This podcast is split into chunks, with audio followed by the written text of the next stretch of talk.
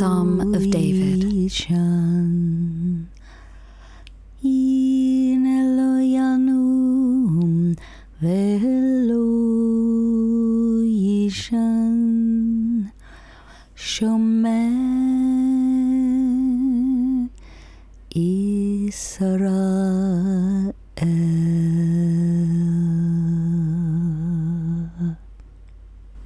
Hello, this is Sarah de Nordwall, a bard with a bard school, and I am so happy to welcome you to our weekly Bardcast, your bardic moment in the week, in which I will bring you some poetry, old and new, for inspiration and activation, encouraging you, if you wish, to write your own poems and maybe songs. So sit back, pick up a pen, and let's see what's waiting for us. Now, this is the fourth episode of the Bardcast, in which we are inspired by the 8th century bards in Ireland who were tasked with speaking truth to the king without fear and entertaining all from the peasant to the king. Now, the bards had to know by heart the epic poems and also the laws of the land. They were both academic and spontaneous, and they had to have the virtues of all classes and the vices of none. And for this, a 12-year training was required, by which time the bard would be worth the king's ransom. So here on Radio Maria, I'm going to be giving you a small weekly taste of my 21st century bard school, in which we who are Christians and worth the ransom of Christ the King can bring our creative gifts to the king and perhaps to the culture. And so with a fresh poem and a fresh writing prompt each week, we share this taste of Bard School on air. Now, what I love particularly is getting contributions from the listeners. And one of the suggestions that was made last week was that we could learn to sing a new song to the Lord. And even if you didn't know how to write lyrics or even tunes.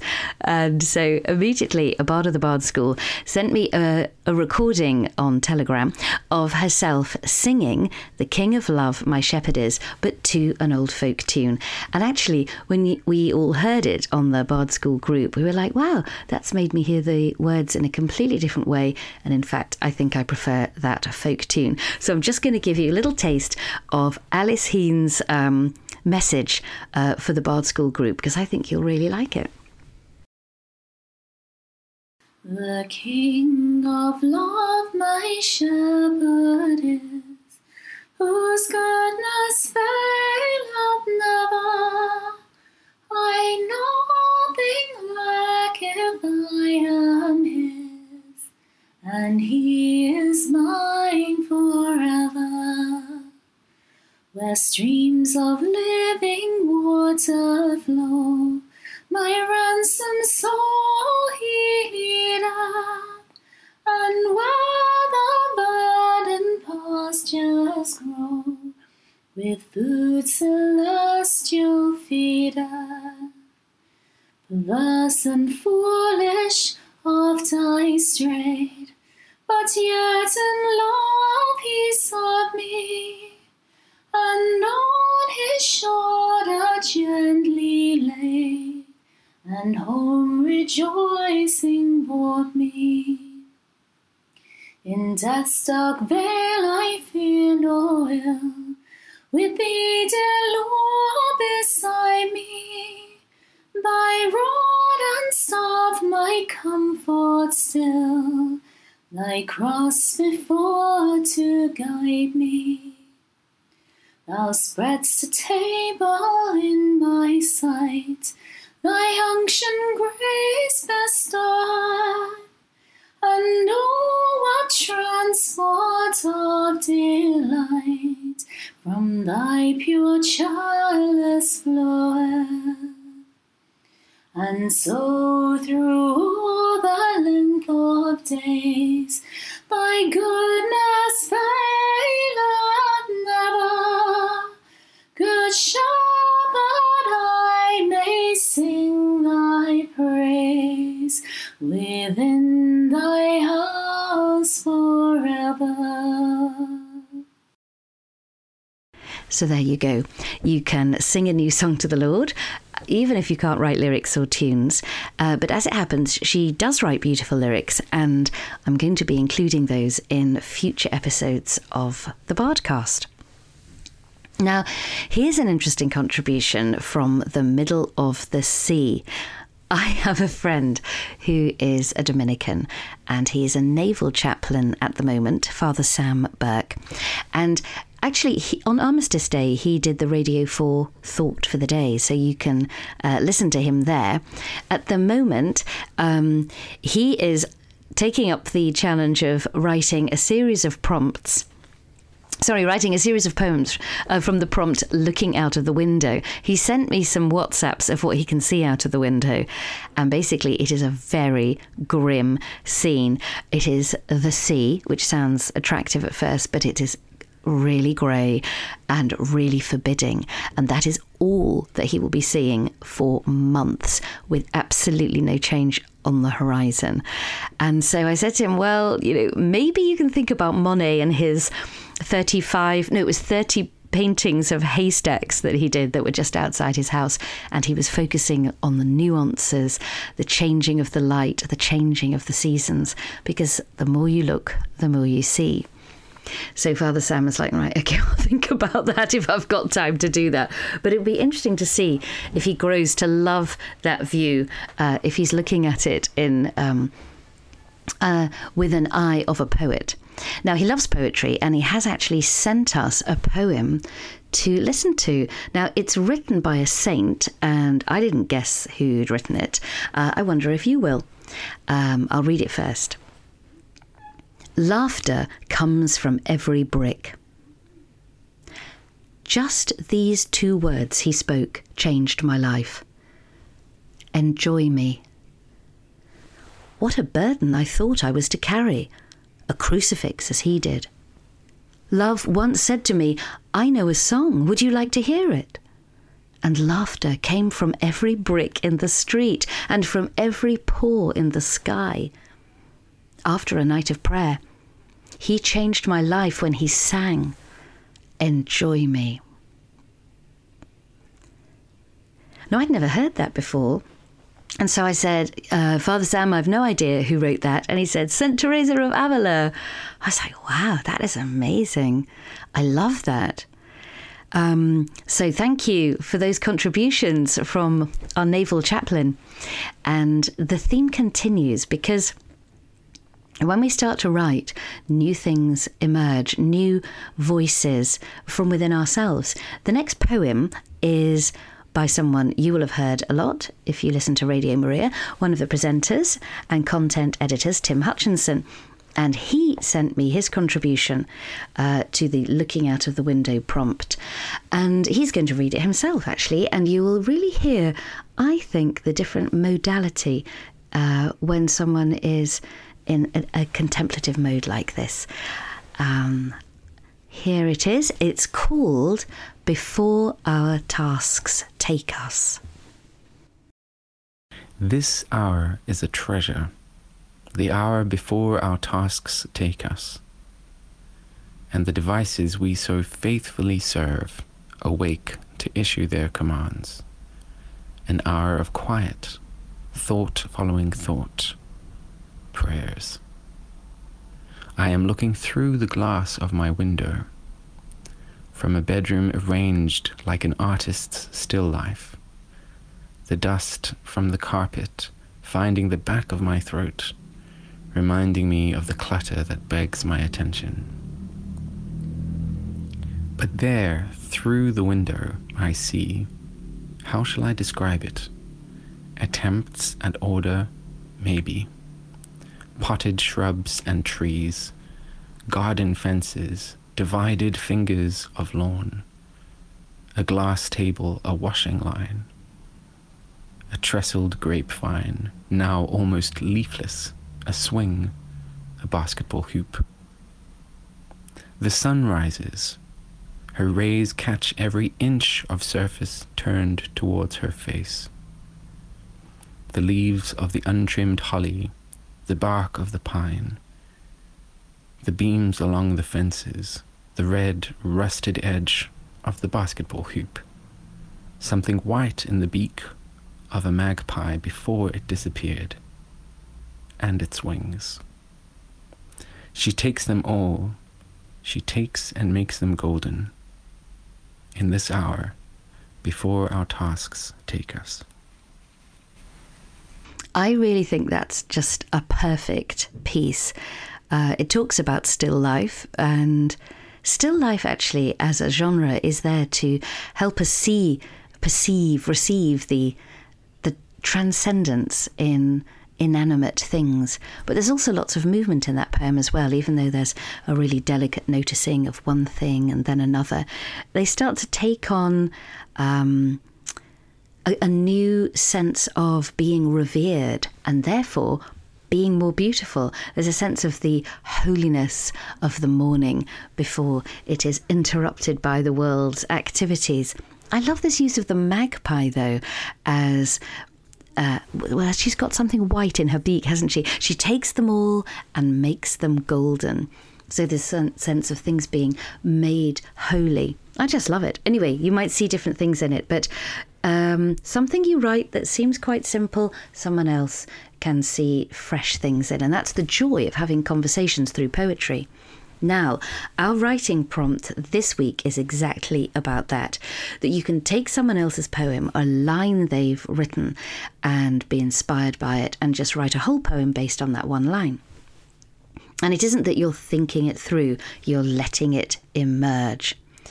So I took, some time ago, the line, "Push aside the terror of things to be done."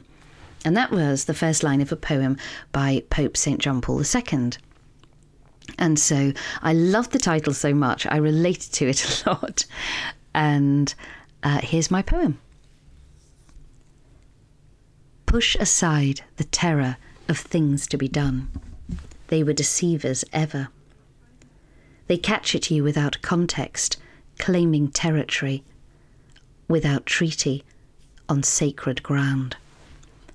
Push aside the terror of things calling, clamouring from the four corners, claiming the floor, where he had brought you to dance, to laugh, to sing, with him alone. But the things trip you. They know that appeasement knocks you on your slight shins, and your lack of stature in your own estimation has put you on higher heels than the dance requires. And you trip early, before the music plays. And the terror of things falling reminds you there is so much to clear away, to do away with, to run away from, before the night falls. Push aside the terror of things to be done, for the blind beggar is calling. He is calling out to the Son of David, whom he cannot see, but whom he knows, he hears, is passing by. And the wild clamour of his ardent anguish cannot be smothered by the hostile crowd. He is losing hope at the terror of people crushing him. But the Master stops for him alone and tells him to draw near. And the crowd turns to the seated man. Courage, Bartimaeus, he is calling you. And the cloak that protects him he flings aside, and he runs in his personal darkness to the Lord who waits. Push aside the terror of things to be done. There is nothing to be done but to hear him asking, "What do you want of me?" The one by whom all things can be done. And the beggar, wise in his reckless trust, begs now for the gift of sight.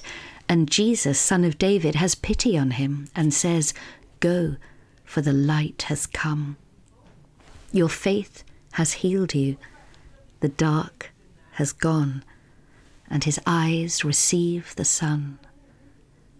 And Bartimaeus accompanies him along the road at once, and terror at last is pushed aside. The winter is over and done. So I thought that was a nice theme for Advent, because Advent can be such a busy time when ideally it's a time to make space to let God love you, as my friend Father Martin Plunkett says. And this idea of enjoying God and God enjoying us that we get in St. Teresa of Avila's poem. reminded me of one time when I went to New York. And you might ask, why was that, Sarah? Well, I was going to go to the inaugural mass of the Catholic Artists Society, and I was looking for somewhere sort of, you know, inexpensive to stay. And my poet friend Sarah Larkin suggested Hepsibar House. She said, well, it's a kind of missionary house and it's for handmaids of the Lord. I was like, really? And she said it was set up by Protestants in, I think, 1893 or something. Well, it sounded lovely, and I rang them up and I said, I'm a Catholic bard, not a Protestant. Then they said, oh no, that's absolutely fine, along you come. So I was absolutely delighted by it. You know, apart from the old mahogany and the marble basins, they had this lovely thing where there was a little pocket attached to the door, and in there was a little notebook in every room. And it was full of messages from the other people who'd stayed in the room to the next person who was going to stay in the room. And so then when you left, you had to write a little message about what you'd been doing in your life for the Lord. And so, and to send a message and a blessing to the next person who was coming to stay in the room. And I thought this was absolutely gorgeous. And that wasn't the only blessing I received there, because the next day I discovered that there was going to be a memorial service for the in Times Square for the amazing Dave Wilkerson. Now, you might have seen the film The Cross and the Switchblade, which is the story of Nicky Cruz, who is like a murderer and a gangster, and he was rescued by an amazing pastor, and that was Dave Wilkerson, and he was a preacher of the Assembly of God. And anyway, I went to his memorial service. I think I was possibly the only Catholic there, but it was a really impressive time listening to testimonies of how he changed people's lives by preaching the gospel. And I remember that extraordinary scene, talking about words that change your life. Do you remember the scene where he's talking to Nicky Cruz and Nicky Cruz is threatening to kill him? And he says to him, Jesus loves you. Jesus loves you. And again, he threatens to kill him. And he just says, look, you can kill me and you can cut my body up into little pieces and you can throw those pieces across the road and every piece of my body will cry out, Jesus loves you. It's not the kind of thing you forget, is it? Anyway, I was so blessed just to be able to go to his memorial service and say thank you for all the times that, you know, these words had come back to me and inspired me. So that's our writing prompt for today, is just taking any line from a poem you've heard today or one of the prayers you've heard and just write from that. And finally, I'm going to give you a lovely quote from John Paul II, which in fact, I don't know where he said it. It's included in the screenplay of the extraordinary film Carol, The Man Who Became Pope. And I immediately typed it up because, again, it was something that I wanted to go back to and pray about and think about. And it may be that these are the words that inspire you this week. It goes like this. Love explained everything to me. Love solved everything for me. That is why I admire love wherever it is found. If love is as great as it is simple, if the simplest longing can be found in nostalgia, then I can understand why God wants to be greeted by simple people, by those whose hearts are pure and find no words to express their love. God came this far, and he stopped a short step away from nothingness, very close to our eyes. Perhaps life is a wave of astonishment, a wave higher than life and death. Don't be afraid, ever. So, there it is, beautiful. And if you'd like to send your poems or songs that you've written in response to today's writing prompts, then please just send them to sarah@sarahdenordwall.com if you want to have them shared on the Bardcast. And if you want to send me a voice recording, then you'll need to use my phone number, 07849 641 899. And finally, If this Advent you'd like to do more writing as a spiritual practice, then you might like to join my course Starlight to Candlemas. Again, give me a ring, send me an email, or go to my website sarahdenordwall.com and book in a time to chat about it, because it will be starting in the second week of December, and I really look forward to taking a group of Advent pilgrim poets through to Candlemas, because sometimes we forget this is a whole narrative arc that takes us not just to Christmas Day but right the way through to Candlemas. So that brings us to the end of this week's episode of the Bardcast, your bardic moment in the week, in which poems both old and new are brought to the cutting edge of the modern world, because the cutting edge is grace. I cannot wait to be with you again, same time, same place. God bless you and all your creative gifts. And Pope St. John Paul II, pray for us.